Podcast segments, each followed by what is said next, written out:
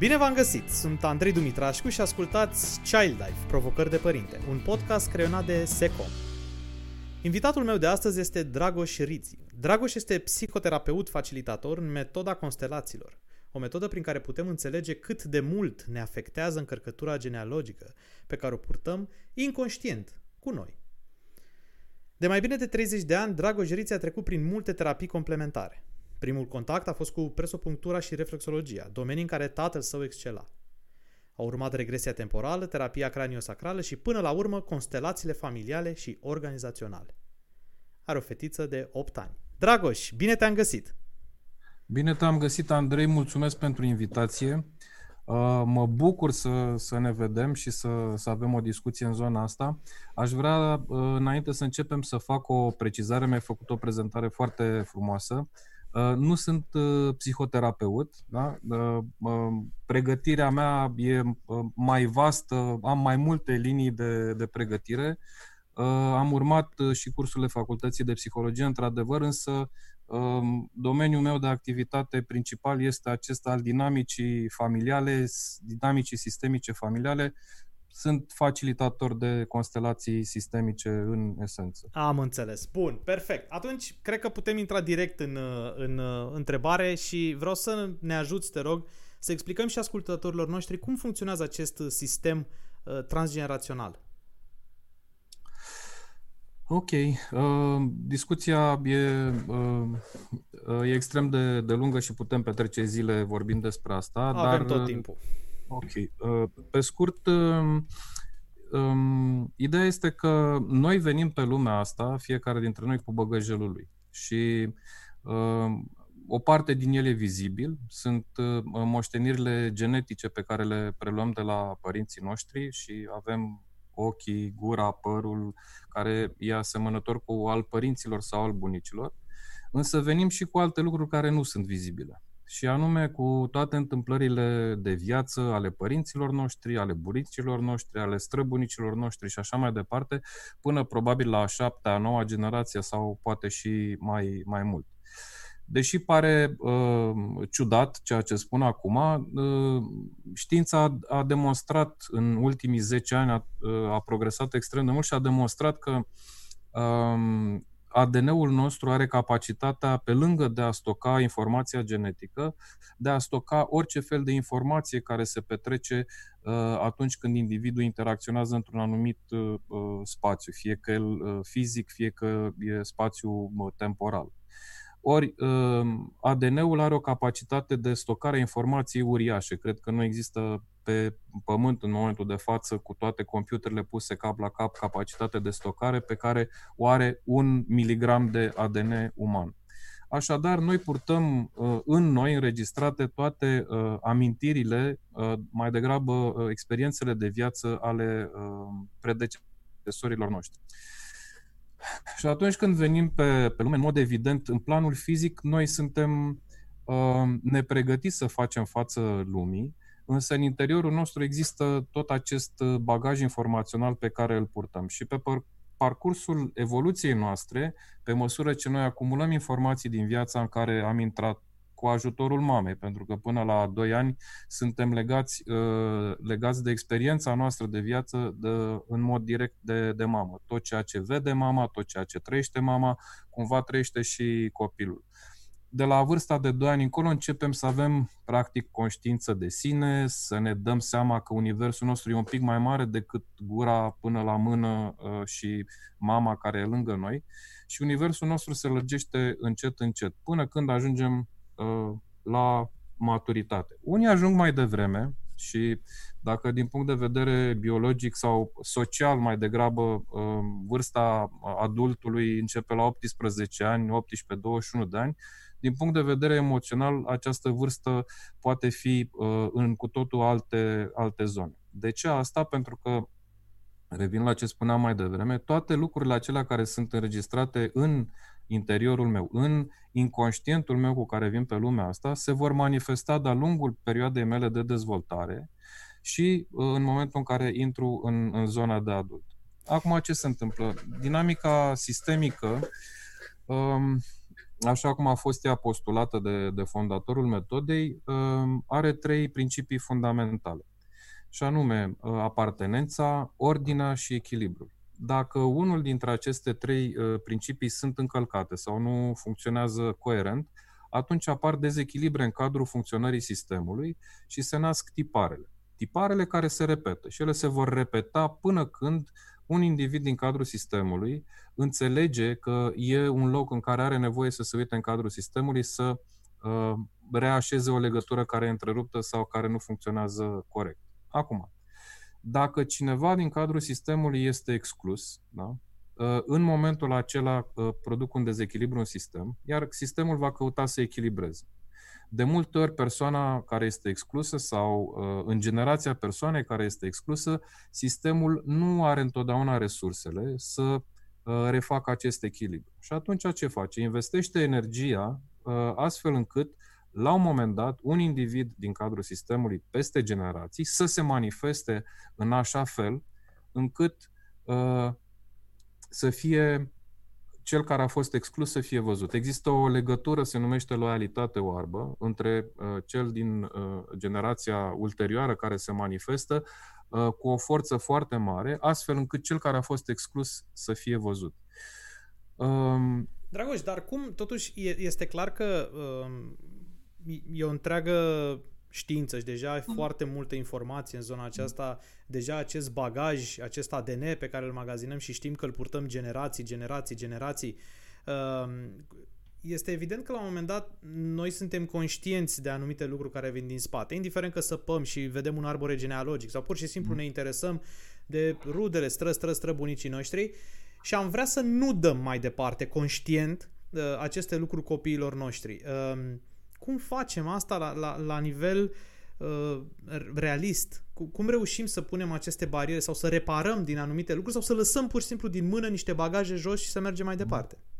Acum, toate lucrurile se întâmplă pentru un motiv. Și uh, dacă eu, să zicem, am înțeles că se întâmplă ceva cu mine și nu e în regulă și vreau să schimb asta, locul de explorare este, uh, este în interiorul meu, este introspecția. Când vorbesc despre introspecție, nu e vorba să mă închid într-o cameră și să meditez, să văd uh, cum ies la iveală lucrurile, ci mai degrabă să fac o explorare în cadrul sistemului meu, să văd ce anume evenimente uh, s-au petrecut în trecutul meu, care mă țin pe mine într-un loc uh, de nefuncționalitate sau de funcționalitate care nu e coerentă și corectă. Și putem face asta cu ajutorul mai multor metode terapeutice care sunt întâlnite acum și sunt la îndemână. Una dintre ele e această metodă, metoda constelațiilor familiale. Mai sunt și altele și sunt, uh, în, în mare măsură sunt eficiente. Ce are în plus metoda constelațiilor familiale este, familiale este faptul că uh, reușim să ne conectăm la acest câmp al familiei, uh, acest câmp cunoscător, the knowing field, așa cum a fost numit el, din care putem extrage informația din inconștient. Și atunci când suntem în conexiune cu familia noastră, putem extrage informațiile care sunt necesare ca să ne uităm la locul nostru de uh, dezechilibru. Mai mult decât atât, ne permite să ne uităm în locuri în care uh, cu nivelurile conștiente nu putem uh, să nu avem acces, nu ne putem uita. Practic, cu ajutorul acestei metode, scoatem la suprafață Uh, toate dinamicile ascunse, invizibile, secretele care sunt prezente în sistemul nostru și le punem pe masă și ne put- le putem analiza și le putem pune în context astfel încât să uh, închidem uh, cercurile care sunt nefuncționale. Înțeles. Da. Dar putem lucra, se pot, se pot lucra anumite blocaje deja instalate? Se poate lucra absolut orice. Deci, uh, uh, și asta este o altă particularitate a metodei, are un potențial nelimitat. Deci, orice aspect, oricât de fin, de apropiat sau de îndepărtat pe care vreau să-l explorez, îl pot explora cu ajutorul, cu ajutorul metodei și, sigur, cu ajutorul uh, cuiva care este pregătit în, în acest sens ca să facă, să mă ajute să, să fac călătoria. Spuneam mai devreme că lucrurile se întâmplă cu un anumit motiv. Acum, metoda este larg deschisă pentru toată lumea, însă nu toată lumea este pregătită sau în locul în care să, uh, să se poată manifesta, să-și permită să intre în, în, în acest câmp de explorare.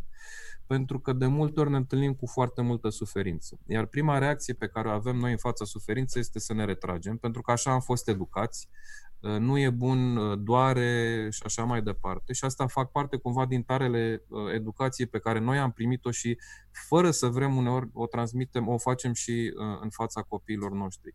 Dar dacă știu că singurul mod de a rezolva o problemă, oricât de dureroasă este, este să trec din nou prin ea, atunci nu mai caut uh, portițe de scăpare, nu mă retrag, nu caut să o colesc, ci uh, mă duc și stau în fața ei și o, o confrunt. Sigur că uh, e posibil ca în acel moment să recuplez la o traumă pe care am trăit-o la un moment dat în viața mea și de regulă traumele astea puternice apar în copilărie, în copilăria mică sau mai mare, și ele provoacă o reacție fizică în interiorul meu de care uh, sunt uh, uneori pot să, să fiu speriat. Dar diferența este că acum când mă uit la acea traumă, sunt într-un loc uh, în care am uneltele necesare să fac călătoria din nou. Și anume sunt într-un loc de adult care are capacitatea să conțină evenimentele și să le privească poate cu, uh, cu altă privire, cu o altă uh, abordare. Spune și odată făcut... Scuze, scuze, te rog, te rog. Uh, și odată făcută această călătorie, uh, în momentul în care am trecut de, de, de zona de, de durere și de traumă, voi avea o cu totul altă perspectivă asupra vieții și de fapt asta este ce, uh, ce oferă uh, constelațiile. Și mm, întotdeauna spun celor care lucrează cu mine că uh, ceea ce le ofer eu nu este o pastilă magică, nu le dau aspirină să se vindece de cine știe ce, ci le, îi ajut să deschidă o ușă și să facă o călătorie, după care să poată privi înapoi să vadă cum stau lucrurile. Iar dacă percepția mea se schimbă după această călătorie, tot universul se schimbă. Nu mai pot să schimb ce s-a întâmplat în trecut, în mod evident, însă pot schimba percepția mea asupra evenimentelor care s-au uh, întâmplat în trecut și atunci toată imaginea e schimbată. Și un aspect extrem de sensibil uh, este acela că dacă trauma se petrece în copilărie, uh, copilul nu are mecanismele necesare, dar nici capacitatea de a avea o imagine clară și fundamentată asupra lucrurilor. Și atunci din acel moment eu port cu mine da, acea imagine pe care copilul a înregistrat-o și care este uh, poate deformată atunci când ajung în zona de, de adult. Ori adultul are capacitatea să privească această imagine uh, cu toate uh, elementele care sunt uh, reale în, în poveste. Dragoș, spuneai ceva foarte interesant uh, la început. Mi-a rămas acum în minte și aș vrea să, să ne reîntoarcem puțin, dacă mai puteai da cu niște exemple concrete. Recunosc pentru prima dată, e pentru mine prima dată când mă, mă, mă lovesc, uh, de cele trei, cele trei elemente, apartenență, ordine și echilibru. Uh, da. Dacă am putea puțin să, să ne întoarcem, nu știu, mă gândesc poate la niște exemple concrete sau la niște lucruri care să, ce puțin pe mine, să mă ajute să, okay. să înțeleg puțin mai bine. Uh, Uh, particularitatea uh, sistemelor, una dintre particularitățile sistemelor uh, este aceea că um, pentru a supraviețui, el poate sacrifica o parte a lui pentru ca întregul să meargă mai departe. Da? Deci asta este un aspect. Și atunci, în situații limită, dacă vrei, se poate întâmpla ca cineva să fie exclus din, din familie. Principiul acesta al apartenenței spune așa, că oricine are un drept egal de a aparține unui sistem familial. Iar mai pe românește înseamnă că, indiferent ce s-a întâmplat în viața noastră, noi avem un tată și o mamă. Și asta e ordine, asta atinge al doilea uh, principiu al sistemelor. În momentul în care un copil este abandonat sau cineva este exclus din familie, spuneam mai devreme, se naște, uh, uh, se naște un dezechilibru în sistem și apare un tipar. El nu se va manifesta în acel moment, însă se va manifesta în, uh, în timp în uh, sistem. Ce se întâmplă? Dacă am exclus pe cineva din familie, um, e posibil ca generațiile următoare, copilul meu, să zicem, să manifeste o energie extrem de puternică, astfel încât persoana care a fost exclusă să poată fi văzută și să fie reinclusă în familie. Și vă dau un exemplu.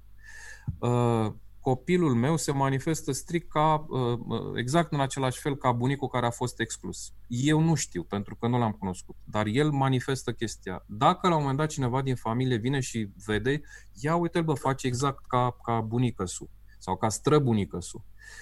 Uh, ăla este modul în care putem lega felul în care copilul se manifestă de ce s-a întâmplat cu bunicul. Și, de fapt, ceea ce face el este o nevoie profundă ca cineva din familie care a fost exclus să fie văzut și să fie re, reintrodus. Și uneori lucrurile se manifestă în felul în care uh, simt că nu-mi trăiesc viața mea, că fac ceva care nu are legătură cu mine. Deci trag ca, uh, ca disperatul să fac niște lucruri, le fac și nu mi-aduc nicio satisfacție și mă țin într-un loc în care îmi dau seama că nu, uh, nu sunt ale mele. Uh, e cumva ce spuneam mai devreme, o loialitate oarbă în cadrul sistemului pentru cineva din exterior care nu e văzut și are nevoie să fie re, reinclus. În momentul în care ne uităm în sistem, putem să identificăm uh, acea persoană și acea energie și putem face Uh, o mișcare terapeutică sau un ritual, astfel încât energia acelei persoane să fie readusă și inclusă în cadrul sistemului. Chiar dacă, repet, persoana nu mai e, energia este prezentă. E și uh, toate lucrurile astea se întâmplă, uh, spun de multe ori, uh, în acest plan subtil în care uh, trăim și pe care nu uh, avem materialitatea lui, acest plan informațional. Informația există de la începutul Universului, 13,8 miliarde de ani, până acum și va exista încă până la finalul Universului, oricând ar fi el. Și este doar o chestiune de în ce fel ne cuplăm la acest uh, plan informațional și extragem uh, informația de acolo. Spuneai de abandon și de excludere, ele nu, sunt, nu neapărat trebuie să fie într-o formă concretă, nu? E, poate să fie și la nivel de, uh, ok, cum simt eu că uh, fac parte exact. în, acel, uh, da. în acea haită. Deci lucrurile se pot manifesta într-o gamă extrem de largă, la, de la uh, zona cea mai extremă în care efectiv uh, refuz să mai văd pe cineva sau nu-l mai primesc în cadrul familiei, până la uh, acel sentiment interior de nu mai vreau să vorbesc cu el, pentru mine ai murit. Da? Deci și, uh, și aici e un alt uh, plan pe care e important să-l, să-l atingem și anume faptul că uh, noi avem asupra noastră uh, niște unelte extrem de puternice și dacă nu suntem conștienți de ele și atenți în ce fel le folosim, ele se pot transforma în niște arme extrem de distrugătoare. Și aici vorbesc despre intenție și despre cuvânt, da? despre gând și despre cuvânt. Și ele sunt energie ca orice altceva uh, uh, care este prezent în, în această lume. În momentul în care manifest intenția într-un anumit fel, Uh, ea va pleca, acea energie se va aduce în univers și se va manifesta. Și cel mai banal exemplu pe care îl dau de regulă uh, la workshop-uri e acela când sunt la volan și conduc. Da? Dacă îmi conduc mașina și unul îmi taie calea, uh, tendința mea e să-i spun ești un idiot. Dau un exemplu în acel moment, pe omul ăla l-am trimis în acel spațiu în care el se va manifesta ca atare. Și pentru mine nu va exista nicio șansă ca el să aibă un alt comportament, pentru că eu l-am trimis acolo. La fel se întâmplă și când ne gândim la, uh, uh, la oameni în jurul nostru, când avem o emoție puternică legată de ceva sau de cineva, ea se va manifesta. Și dacă fac acea excludere interioară, nu mai vorbesc cu tine sau nu mai existi pentru mine, este o excludere. Și asta este legată și de un alt plan al dinamicilor sistemice, acel al um, promisiunilor pe care le facem, ni le facem nouă când suntem copii sau când le facem uh, altora. Și vă dau un exemplu. Uh, taică mi m-a bătut de m-a căpiat. Îmi jur că nu o să mai am niciodată, că nu voi avea niciodată copii. Și o promisiune pe care o fac când am 7 ani, 10 ani, 11 ani, viața mea decurge cum decurgea și sunt la maturitate, am 30-35 de ani, îmi doresc o familie și copii. Și orice aș face, copiii nu vin. Pentru că eu am făcut o promisiune, atunci am lansat acea energie în univers și am zis nu voi avea niciodată copii. E, în momentul în care conștientizăm lucrurile astea și ne dăm seama de uh, uriașa putere pe care au intențiile și cuvintele noastre, Uh, devenim în primul rând mai responsabili, dar și conștienți de uh, cât de mult uh, putem să facem ca lucrurile să se manifeste în jurul nostru. Și sigur că putem face un ritual sau să facem o acțiune terapeutică ca să ne dezlegăm de acea uh, promisiune. E suficientă cu... conștientizarea, Dragoș? Exact pe exemplul ăsta pe care l-ai spus acum. E suficientă conștientizarea să, să fac o regresie, să mă întorc, să înțeleg că acum 25 de ani mi-am promis un lucru pentru că nu vroiam să semăn cu uh, unul dintre părinți și atunci zic, ok, am conștientizat, deci m-am deblocat? Uh, uneori uh, poate fi suficient, însă de cele mai multe ori nu e. Am să vă dau mă, exemplu personal. Uh, uh, tatăl meu era un uh, om extrem de, de, de sever și de autoritar și în mod evident că îmi luam și eu niște bătării senzaționale pentru că îi apăsam toate butoanele astfel încât să, să-l scot din, din minți. Și mi-am luat-o sănătos până târziu, pe la 18 ani. Cert este că la, la vârsta de 16 ani am avut acel moment despre care povesteam mai devreme și am zis, băi, dacă o să am vreodată copii, eu nu o să fac niciodată ce îmi face ăsta mie. So, viața pe repede înainte, tărăm, căsătorit, copil, băiat, trei ani. Intră în bucătărie, sparge toate farfuriile care erau în, în dulap și cănile și nu știu ce. În acel moment, deci am, am cuplat la ceva. Și primul lucru pe care l-am făcut a fost să-mi duc mâna la pantalon să scot cureaua și să mă duc să-l altuiesc. Copilul a fugit, trei ani, îți dai seama, nu știa nimic. L-am prins în pat. În momentul în care am ridicat mâna să-i trag cu cureaua pe, uh, pe fund, am avut acel moment, unul din momentele mele de, de uh, cum să zic eu, de turnură în viață, în care mi-am dat seama că făceam exact ce îmi făcea taică mie. Și eu mi-am promis că nu voi face niciodată asta. Da? Ăla a fost un moment de conștientizare și a fost atât de puternic încât m-a răsturnat în, din, din locul în care eram să înțeleg că uh, nu aia e calea. Și din momentul ăla nici că s-a întâmplat vreodată să, uh, să mai existe un gest de genul ăsta vis-a-vis de el. Însă, Asta nu înseamnă că problema mea s-a rezolvat în totalitate în relația cu taică A fost doar un mic aspect. Iar călătoria a fost extrem de lungă și a durat foarte mulți ani până să realizez de fapt ce se întâmpla cu mine în cadrul familiei și ce se întâmpla cu tatăl meu în cadrul familiei. Și aici e uh, că toți suntem în, în zona asta de discuție. E foarte posibil ca atunci când uh, eu nu am primit de la părintele meu ceea ce aveam nevoie. În esență, iubire, atenție, sprijin. Da? Că doar asta are nevoie copilul. Nu mașini, nu tablete, nu alte povești.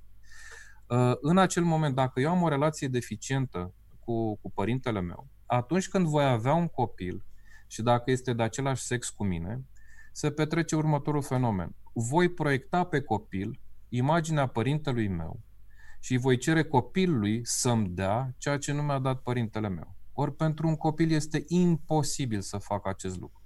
Și ca să reau tot exemplul uh, meu, că suntem uh, în zona asta, de fapt, taică meu când se uita la mine, îl vedea pe taică Cu taică care a plecat când avea 5 ani, părinții au fost despărțiți și dincolo de faptul că exista o judecată profundă la adresa lui, exista și foarte multă iubire în spate care nu se putea manifesta. Ori, uh, eu apărând, fiind primul născut, toată iubirea s-a manifestat asupra mea, dar și toate așteptările uh, pe care le avea de la taică să împlinească lucrurile. Ori eu, în locul ăla, copil fiind, nu aveam cum să fac asta, nu aveam să-i dau, cum să-i dau ceea ce avea el nevoie. În momentul în care, după procesul meu uh, lung, am ajuns în locul de conștientizare, de fapt ce se întâmpla în dinamica dintre tatăl meu și mine, în momentul ăla pentru mine a fost un alt moment profund și anume uh, ca toată judecata pe care am purtat-o părintelui meu și a tuturor lucrurilor pe care am considerat, că, considerat eu că mi le-a făcut și au fost nedrepte, au căzut în momentul în care am realizat că el a trecut printr-o suferință uriașă în legătură cu uh, părintele lui și că din locul ăla se manifesta. Atunci când ajungem în locul ăsta de înțelegere profundă, nu mai există judecată. Și la e locul de pace și de, de așezare în, în relația cu, cu părinții noștri și în general. Uh, trăim vremuri și interesante și din ce în ce mai dificile pentru că accesul la informație este foarte, foarte mare, foarte bun. Aud mulți părinți care încep să, să, să, să se confrunte cu exemple pe care tu le-ai dat mai devreme, apropo de bucătărie, spar totul și curea, și atunci ei decid să, să, să ducă un copil la, la terapie și de fapt e problema copilului. E mai importantă terapia pentru părinți sau pentru cei mici? Eu, eu sunt de părere și mai sunt mulți colegi care vă vor spune probabil același lucru, că uh, nu copiii au probleme. Copiii sunt uh, manifestarea a ceea ce se întâmplă în familie. Copilul este simptomul familiei. Și când spun simptomul familiei, nu mă refer neapărat la cei doi parteneri, deși poate fi vorba de ei, ci la tot ceea ce înseamnă familie în spatele lor, fie din partea mamei, fie din partea tatălui. Spuneam mai devreme că venim cu toate poveștile astea după noi. Iar copilul este un simptom care, ca, care uh, manifestă ceva ce caută să fie văzut. Și e ca la, la doctor. Dacă mă duc la doctor și îmi dau o pastilă să-mi trateze simptomul, el o să dispară o vreme, după care va reapărea mai acut sau în, în alt loc. La fel e și cu manifestarea copilului. Copilul, în esență, nu are probleme. Copiii se nasc în regulă cu tot ceea ce poartă în ei. Și este, de fapt, pentru noi uh, mesajul, dacă vrei, sau încercarea de a vedea uh, în noi ce nu e așezat. Da? Ce are să ne spună copilul ăsta? Ce anume nu funcționează la noi? Sunt, sunt multe, multe manifestări și dinamici care apar la, la copii și, într-adevăr, mulți părinți consideră că copilul e defect, să-l ducem să-l reparăm la psiholog sau mai știu eu pe unde, psihiatru, că am întâlnit și părinți care și-au dus copiii la psihiatru pentru că, uh, da, poate e grav copilul. Și asta este cea mai, cea mai tulburătoare, uh, cum să zic eu, experiență pentru copil. Pentru că e pus într-un univers necunoscut, în care îi se spune că e ceva în neregulă cu el, și în loc să-l ajut să se dezvolte normal, îi sap, îi, îi sădesc o sămânță de neîncredere în el. Și lucrul acesta îl va afecta pe, pe parcursul dezvoltării sale, atât în copilărie cât și în, în zona de adult. Uh, nu copiii au probleme. Noi avem, uh, adulții, uh, poate și poate ce s-a întâmplat în spatele nostru. Ori când văd o manifestare care este dincolo de spectrul unei normalități al copilului și să nu uităm. Treaba copilului este să se joace, să se bucure uh, și să crească. Da? În rest, nu are nimic altceva de făcut. Dacă noi credem că el trebuie să uh, recite uh, scrisoarea a treia la patru ani sau să cânte la pian sau mai știu ce să facă, suntem complet nebuni. Adică o spun cât se poate de responsabil singurul lucru pe care îl are de făcut copilul, repet, este să se manifeste. Iar eu, ca părinte, ce am de făcut este să-i permit, să-i înlesnesc această manifestare, să o facă într-un mod uh, conținător și în siguranță. Pentru că copilul nu are mecanismele uh, de pericol și de înțelegere a, a lumii în, în, în toată grozăvia ei. Ăsta e rolul meu ca părinte, să-i dau toată iubirea pe care pot să o dau copilului și să-i fiu sprijin acolo în dezvoltarea și uh, educația lui. Apropo de sentimente și de ce simt copiii, uh, aud, am auzit destul de mult și am încercat să, să, să documentez. Um, apropo de ideea că um, noi, ca și copii, sau în momentul în care suntem copii, simțim anumite lucruri încă din, când, din momentul în care suntem în uter. Și aici mă refer la sentimente negative, la uh, traume, la, la, la stres, la anumite uh, situații sau sentimente pe care mama le are. Mm. Uh, cum, tu, tu cum vezi uh, zona, zona asta de, de sentimente dezvoltate de către copil încă din, din uter? Uh, E o discuție uh, lungă, sensibilă și interesantă și um, pot să spun că um, uh, să ne întoarcem la, la fundament cumva, la, la esența vieții. So, um, cum vine copilul pe lume? Păi, acum, dacă ne uităm biologic, în mare avem cam toți idee cum se întâmplă povestea și apare copilul. Nu e foarte clar pentru unii când e copilul suflet, când îl considerăm suflet, e viață, nu e viață, e... Deci, în momentul concepției, viața e prezentă, copilul e prezent. În momentul ăla există o conștiință care uh, începe să se dezvolte în uh, uterul femeii uh, și lucrurile să meargă mai departe. Însă el, ca și um, energie, dacă vrei, el e prezent de multă vreme în, în acel câmp al familiei. Și cumva, dacă vrei să mergem în planurile mai spirituale, e o alegere pe care el o face să vină în acea familie, pentru că acei părinți au nevoie de o lecție. Da? Iar lecția este chiar părintele. Da? Și nu pentru că uh, punem lucrurile într-o judecată de bun sau rău sau că trebuie pedepsiți sau trebuie să fie fericiți, ci pentru că cu ajutorul lui, cu ajutorul acelui suflet, uh, familia respectivă are o șansă să treacă la următorul nivel uh, emoțional sau spiritual. Da? Cam ă, ăsta e călătoria spirituală a unui suflet până să ajungă pe, pe lumea asta. Acum, în momentul în care uh, oul este fecundat de spermatozoid, uh, viața uh, începe să se, să se manifeste. Și pe parcursul dezvoltării embrionului în, în uterul femeii, uh, pe măsură ce sarcina avansează, uh, conexiunea dintre copil și mamă devine din ce în ce mai puternică. Ori, toate uh, emoțiile pe care le trăiește mama, copilul le simte. Le simte însă amplificat. Dacă tristețea e mare, uh, copilul o va simți de 10 ori mai puternic. Dacă bucuria e mare, copilul o va simți de 10 ori mai puternic. Și așa mai departe. Uh, evenimentele care se întâmplă cu mama, relația dintre cei doi parteneri se reflectă la nivelul uh, copilului. Și atunci, uneori se întâmplă, dacă relația dintre parteneri e disfuncțională, când vine copilul pe lume, există o anumită tendință a copilului de a se manifesta către unul sau către celălalt dintre, dintre părinți. Da? Deci toate lucrurile astea copilul le, le preia. Pentru că, spuneam, uh, există acest câmp informațional, acest câmp cunoscător, la care uh, forma această timpurie și pură de viață are acces uh, nemijlocit. Lucru pe care noi ca adulți nu-l mai avem pentru că suntem supuși de-a lungul întregii vieți la condiționări și mai mult, generații întregi înaintea noastră au fost supuși acelorași condiționări care cumva sunt deja înregistrate în interiorul nostru. Ori noi, ca să fim capabili să ne reîntoarcem la un natural al lucrurilor care era poate acum 300 sau 500 de ani sau poate și mai mult, este destul de dificil. Da? Dar copiii au această abilitate să, să se conecteze. În perioada timpurie a vieții, copiii sunt extrem de, uh, de, de sensibili și de capabili să se uh, conecteze la energia uh, care se manifestă în cadrul familiei. Și aici mai apare un aspect pentru copil, indiferent cum sunt părinții lui, cum sunt văzuți de societate sau cum sunt ei percepuți, pentru copil, părinții lui uh, sunt cei mai buni părinți. Asta e înregistrată la nivel inconștient și el îi iubește în egală măsură pe amândoi. În momentul în care uh, căutăm să uh, uh, manipulăm copilul sau apare o discuție între cei doi parteneri, Uh, atunci copilul ce face? Pentru că iubește în egală măsură pe amândoi, va căuta să preia asupra lui sarcina de salvator, să-și salveze părinții, să-i țină împreună.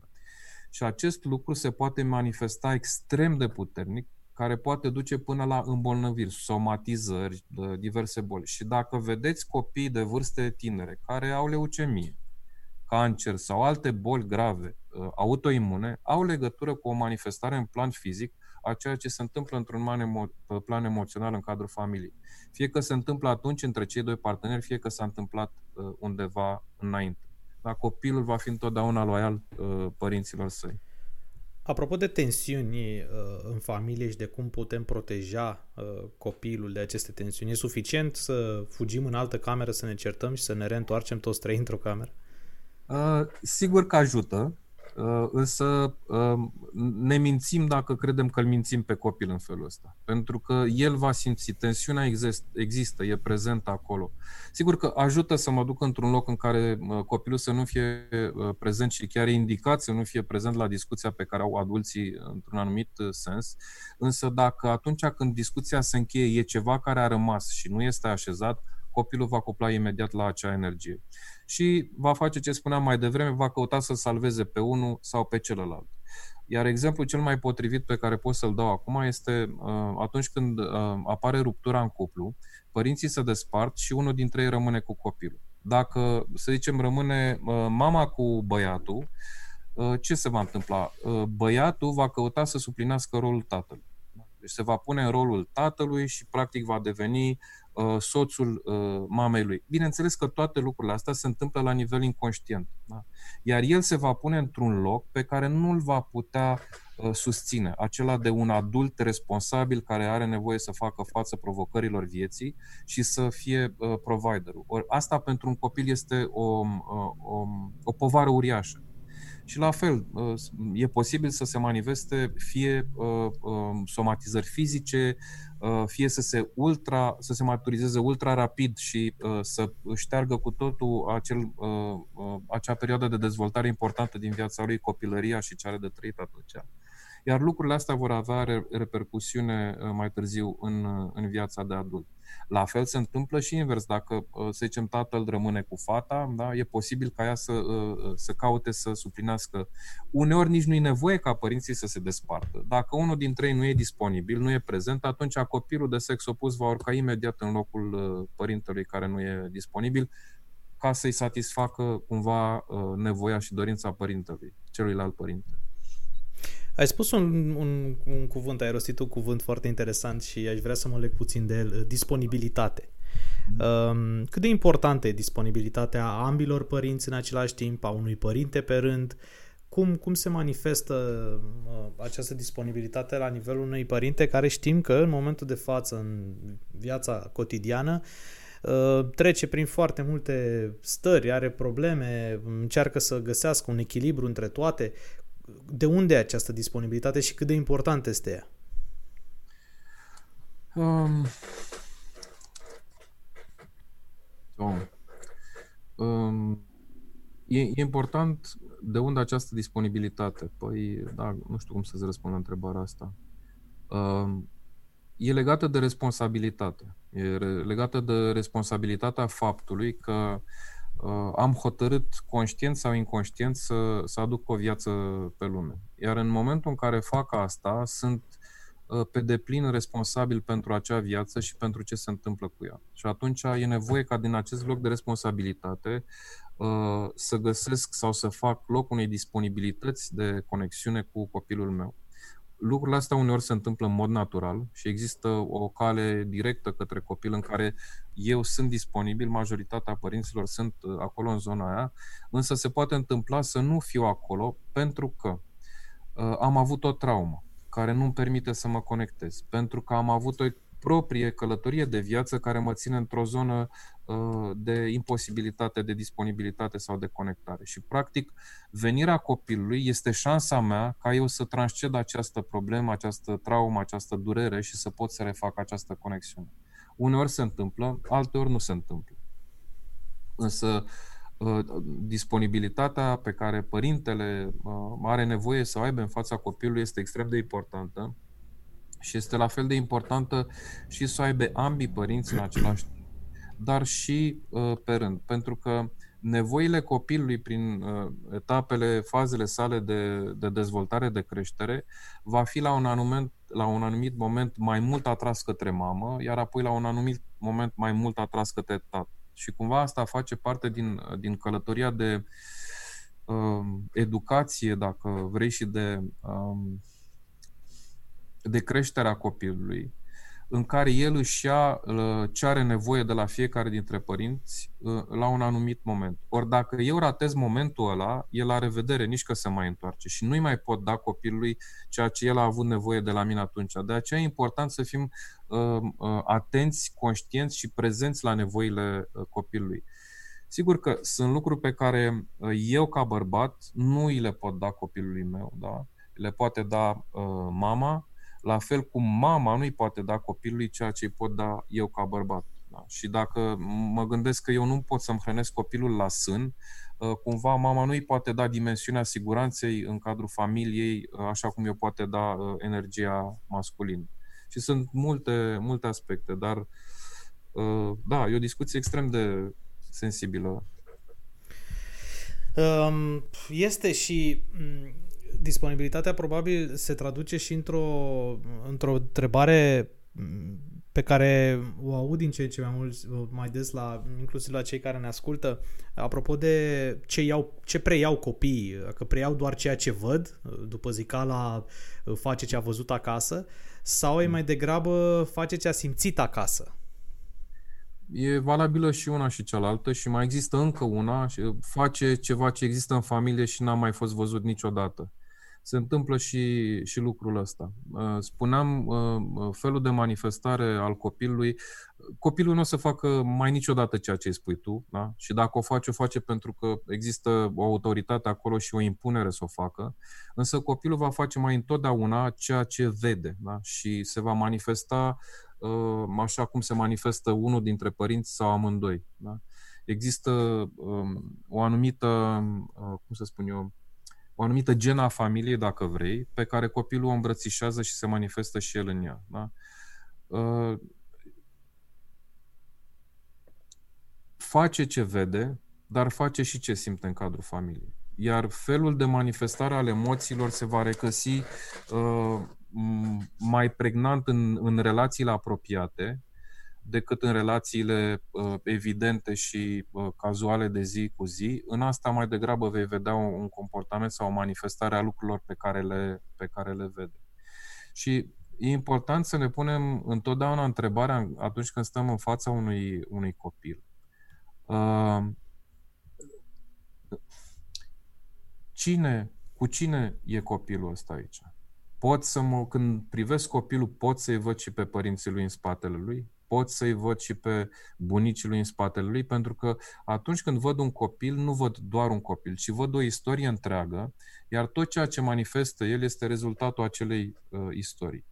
Și de multe ori avem tendința când avem de-a face cu un copil care are o uh, personalitate puternică și poate violentă, să cumva să-i uh, sugrumăm acea, această manifestare și să, uh, prin coerciție și să-l punem într-un loc uh, în care să nu se mai manifeste așa. Ori ă, asta este o abordare greșită, pentru că acea manifestare pe care o vedem, practic, este nevoia de exprimare a unei suferințe.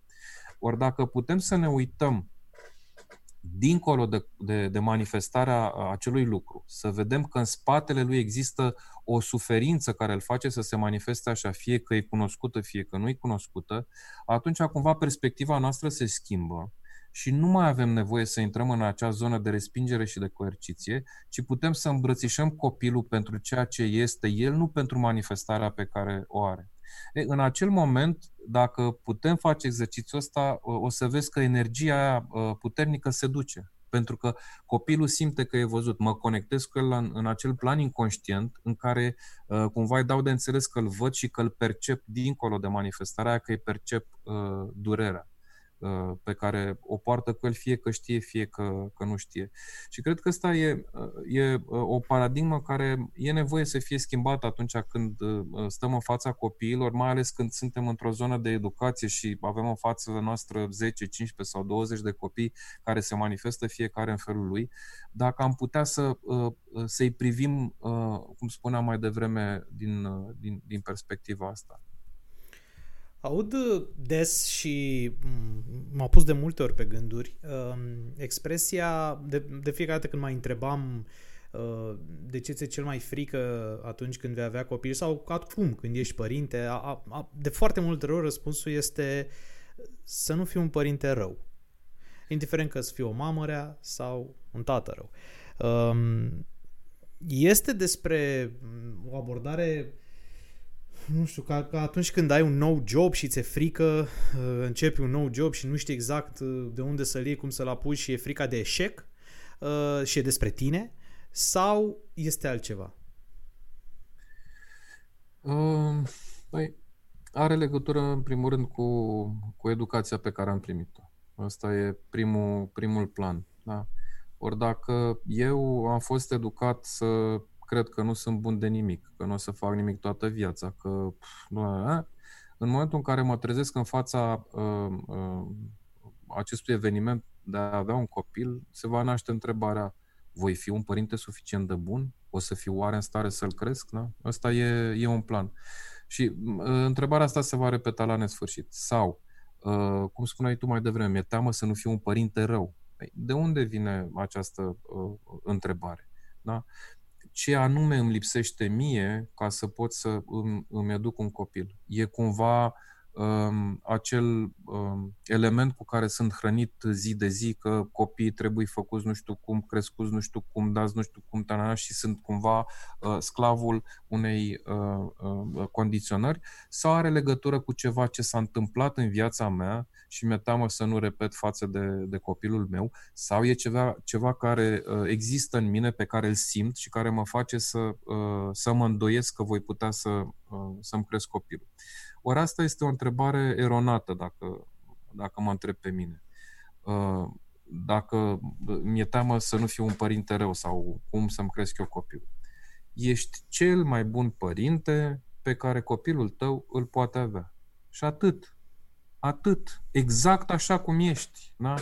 Ori dacă realizăm lucrul ăsta, atunci uh, întrebarea dispare. Iar lucrul acesta îl putem realiza atunci când realizăm altceva înainte, și anume că părinții noștri au fost cei mai buni părinți pe care am fi putut avea. În momentul în care nu mai avem judecată pentru ei, da? putem să stăm într-un loc de nejudecată pentru noi și ne putem uita la copilul nostru cu o, o privire clară. Da? Uh, sigur că suntem tributari uh, judecăților. Societatea ne pune în acest loc e bun, e rău, e alb, e negru, e, da, e diferit. Ori dacă ducem lucrurile în separare și în polaritate, uh, atunci uh, întotdeauna vom fi în suferință. Însă dacă le aducem împreună și le privim ca pe un tot și nu înțelegem că nu există bun și rău, ci există doar o manifestare a unor lucruri care au nevoie să manifeste așa, atunci putem să transcedem uh, aceste întrebări care ne pot ține blocați la un moment dat. Și încă un lucru. Domne, când avem copii, priviți cu ochii deschiși. Da? Nu cu teama că nu știți ce să faceți pentru ei, nu cu teama că poate nu aveți ce să le dați, ci uitați-vă la ei ca la o versiune îmbunătățită a voastră, a noastră. Da? E bunătă, uh, versiunea îmbunătățită uh, a mea și a partenerei mele, a familiei, a familiei mele. Păi copilul ăla este cea mai bună versiune a întregii familii care a existat până în momentul ăsta. Și dacă pășim în lume cu, cu gândirea asta, ceea ce putem face pentru ei este să fim acolo în permanență ca sprijin, să le dăm din lucrurile pe care noi le știm, atât cât poate primi copilul, da? într-un cadru de siguranță, spuneam mai devreme, dar să și creăm spațiul pentru care ei să experimenteze viața și lumea prin propriile puteri, proprii ochi și să reușească să se dezvolte în felul în care au, uh, au nevoie. Um, povestește-ne puțin, Dragoș, te rog, de rolul secretului în familie și cât de sincer crezi tu că ar trebui să, să fie părinții cu, cu cei mici? Mm. Da, uh, da, secretul. E o bombă cu ceas secretul. Um, uh, da. De, cred că întotdeauna există secrete în familie mai mici sau mai mari, um, însă unele par să fie nevinovate, iar altele pot fi de dreptul uh, tenebroase. Acum, există un plan în care depinde cum, um, cum privesc acest secret. Dacă privesc secretul ca pe ceva ce nu-i spun copilului meu, ar trebui să mă gândesc de ce nu-i spun. Îl privește pe el, uh, îl ajută cu ceva, îi dă ceva în plus pentru educația lui. Ori dacă răspunsul este nu la toate întrebările astea, atunci asta nu e un secret, ci este o discuție care uh, se petrece la nivelul adulților și e nevoie să, să rămână în acea zonă. Pentru că, spuneam, copilul nu are mecanismele uh, cu care să trateze cu această lume. Da? Universul lui este limitat, instrumentele sunt limitate, deși abilitatea lui de conectare la informația din câmp este uriașă. Da? Și fie că îi spun, fie că nu îi spun, el oricum, într-un fel sau altul, are acces la informație. Acum, dacă se întâmplă un eveniment uh, important în cadrul familiei și dintr-o teamă de a nu-l răni pe copil uh, doresc să păstrez acest, această informație, să o transform într-un secret, uh, lucrul acesta poate avea uh, consecințe diverse pe parcurs. Poate că revin la întrebările de mai devreme. Poate că copilul emoțional nu este uh, uh, pregătit pentru a primi acea informație. Da. Și atunci, dacă nu e pregătit, uh, pot să fac ceva să păstrez informația și să o livrez la momentul când uh, este pregătit emoțional sau fizic să primească informația. Dacă cumva caut să evit ceva cu care copilul s-ar putea conecta și ar putea face potențial rău, cu cât mă strădui să o țin mai ascunsă, mai în secret, ea la un moment dat va exploda. Și uh, energia acumulată pe perioada cât a fost ținut ascuns acel secret va fi uriașă și atunci când va ieși la suprafață are un potențial destructiv uh, uriaș. Și sigur că dacă um, e uh, un secret legat, nu știu, că nu vin acum neapărat uh, exemple, uh, dacă uh, un copil e făcut în afara căsniciei, să zicem. Da? E cel mai... Da. da? Uh, și nu copilului, uh, poate că partenerul știe, e o discuție avută între noi și am rezolvat-o, dar nu-i spunem copilului, lasă să nu știe, că e mai bine așa. Uh, cu cât țin mai mult și mai profund secretul ăsta, cu atâta energia acelui secret va crește, iar ea va exploda la un moment dat. Pentru că, ce spuneam mai devreme, um, Copilul are abilitatea de a se conecta cu informația din câmșoare atât la nivelul uh, copilăriei, dar și apoi, mai ales dacă acel secret s-a întâmplat pe perioada uh, când, când era copil. Și atunci, ce se întâmplă cu el? Băi, simt că ceva e în neregulă, că nu fac parte din familia asta, că nu, habar n-am. E, e posibil ca în timp, pe uh, perioada de adult, să simt că ceva e în neregulă cu mine. Și anume, nu aparțin, nu pot să să mă duc într-un loc. Nu pot să-mi întemeiez o familie, pentru că undeva un secret a fost ținut departe de mine, eu nu fac parte din familia asta, da? Sau sunt obligat să fac parte din familia asta, deși nu am ce căuta aici. E, în momentul în care și din nou, lucrul ăsta poate somatiza la, la nivel fizic, la nivel emoțional, mă poate duce în zone și în locuri în care să mă, să mă accidentez, să mă rănesc, fie fizic, fie emoțional, fără să-mi dau seama de ce se întâmplă lucrurile astea. Ori în momentul în care explodează acel secret, uh, are o forță uriașă și poate fi devastator. Dacă eu ca adult aflu că de fapt, din relația pe care părinții mei am avut-o, uh, tatăl meu e altul, în momentul acela s-ar putea să, devină, să vină uh, o, o forță uriașă de judecată asupra mamei mele. Și mișcarea care se petrece la nivel emoțional este aceea de excludere mi-ai ascuns cine e tatăl meu, pentru asta am să te uh, pedepsesc sau am să te exclud din viață. Cumva tiparul se, se repetă, se manifestă din nou.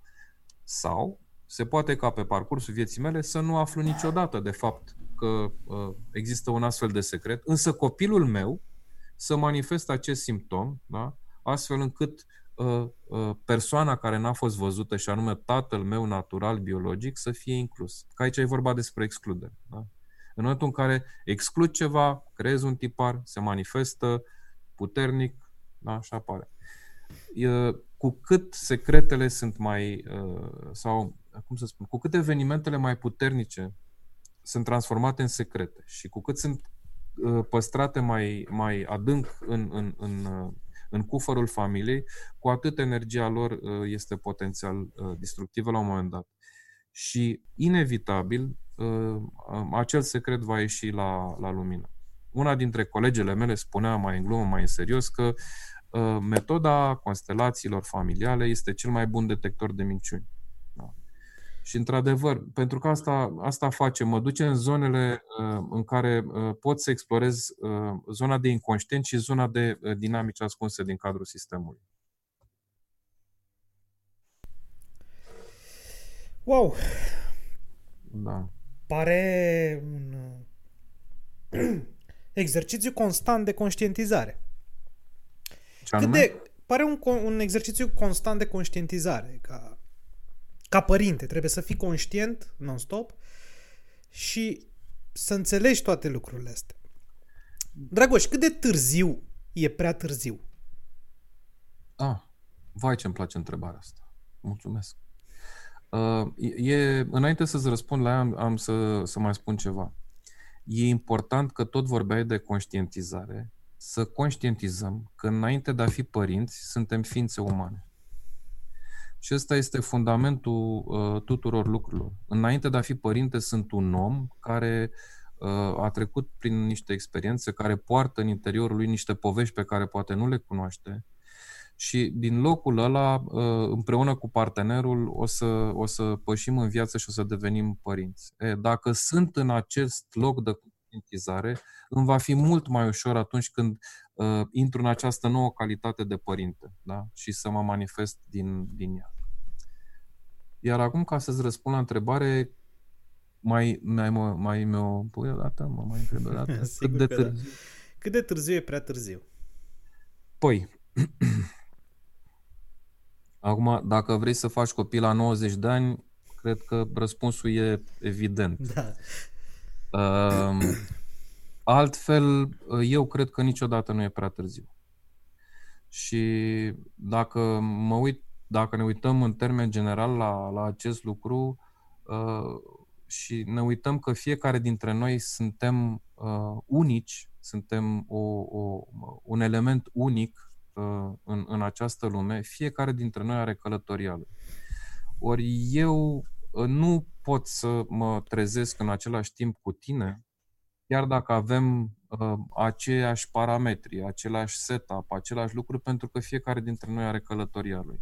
Și atunci ne, ne trezim sau găsim calea atunci când e momentul potrivit. Întotdeauna. Când e momentul potrivit, lucrurile ni se Uh, așează în față și ni se uh, revelă.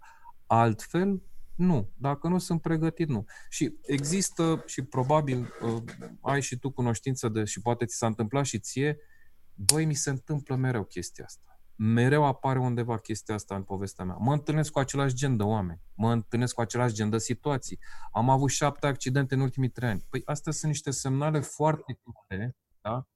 că ceva Uh, din interiorul meu se manifestă în jurul meu care caută să mă trezească. Ori până când nu sunt pregătit să mă uit la ele, nu le voi vedea. Ele se vor manifesta în continuare. Da?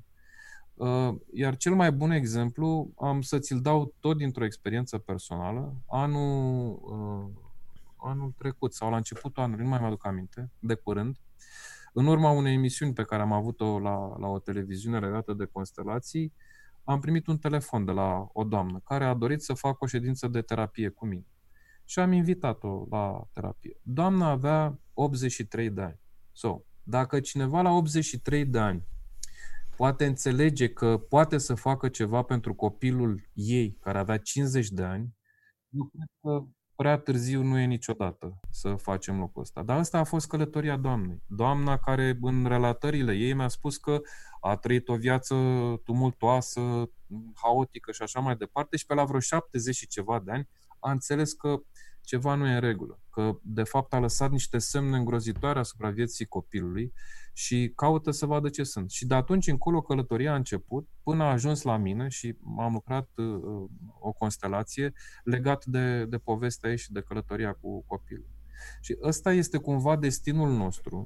Și dacă căutăm să um, îl înfrângem între ghilimele sau să-l suprascriem, nu avem nicio șansă. Fiecare avem călătoria noastră pe care sigur că da, putem să o nuanțăm sau putem să o transformăm astfel încât drumul nostru să fie diferit decât uh, ceea ce uh, poate ne-a fost scris atunci când am fost aduși pe lumea asta. Și putem asta doar uitându-te, uh, uitându-ne uh, la noi și uh, ce e în interiorul nostru și fiind prezenți și conștienți de noi. Dragoș, ești părinte. Da. De câteva poți ori.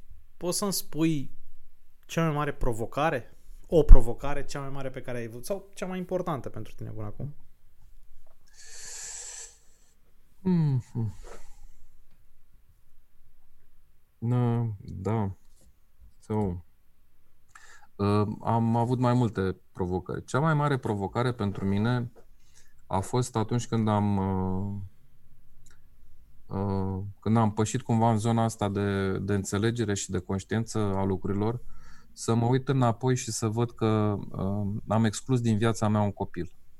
Am, am un copil, am o fată de 30 de ani, uh, pe care o am cu o, o, o parteneră din, din tinerețe, pe care multă vreme nu am vrut să o văd. Cumva, undeva în interiorul meu, uh, a existat acea negare a faptului că, că am un copil. Ori, cea mai mare provocare pentru mine acum este să stau în locul în care să mă duc către copilul meu, care nu dorește să mă mai primească, sau care nu dorește să mă primească acum, pentru că în mod evident există acea, ce spuneam mai devreme, revoltă și frustrare a faptului că nu a fost prezent uh, lângă ea când a avut nevoie. Asta este uh, cea mai mare provocare a mea în acest uh, moment. Și din nou, e legat de, uh, de călătoria mea personală. Și Probabil că tot ceea ce s-a întâmplat de-a lungul vieții mele m-a adus în locul în care să mă întâlnesc cu constelațiile, să îmbrățișez metoda, să lucrez, să mă duc înapoi în povestea mea, să caut să îmi, să-mi așez uh, lucrurile. Și mai sunt uh, și alte povești, dar pentru mine cea mai mare provocare este, este asta, să mă reîntâlnesc cu, uh, cu primul meu copil care nu am reușit să mă întâlnesc până acum. Da, mulțumesc frumos pentru acest sharing. Drag. Dragoș, îți mulțumesc foarte mult. A fost o discuție extrem de interesantă pentru mine. Am avut uh, multe momente de revelație și de aha ascultându-te. Um, mi-am făcut multe notițe și am multe notițe pentru viitor. Eu în calitate de viitor uh, doritor de a deveni părinte. Um, Înțeleg că este un, uh, un drum uh, în care trebuie să lucrezi constant cu tine, cu cine ești și să fii destul de pregătit. Um, și mi-ar plăcea să, să ne revedem uh, într-un anumit orizont de timp mm. pentru a să putea povesti poate și eu din perspectiva mea de părinte ce greșeli fac și la ce lucruri aș vrea să mai lucrez. Dragoș, o plăcere, îți mulțumesc din suflet. Andrei, și eu îți mulțumesc foarte mult. Sper să ne revedem, cum ai spus și tu. Și poate uh, ca notă de final, așa, sigur că e important să fim responsabili, să fim prezenți, conștienți de noi, să lucrăm ca la noi ca să ne creștem copilul, dar mai e un element extrem de important. Să ne aducem aminte să fim copii când suntem cu copiii noștri. Îți mulțumesc din suflet, Dragoș. O seară faină. O seară faină.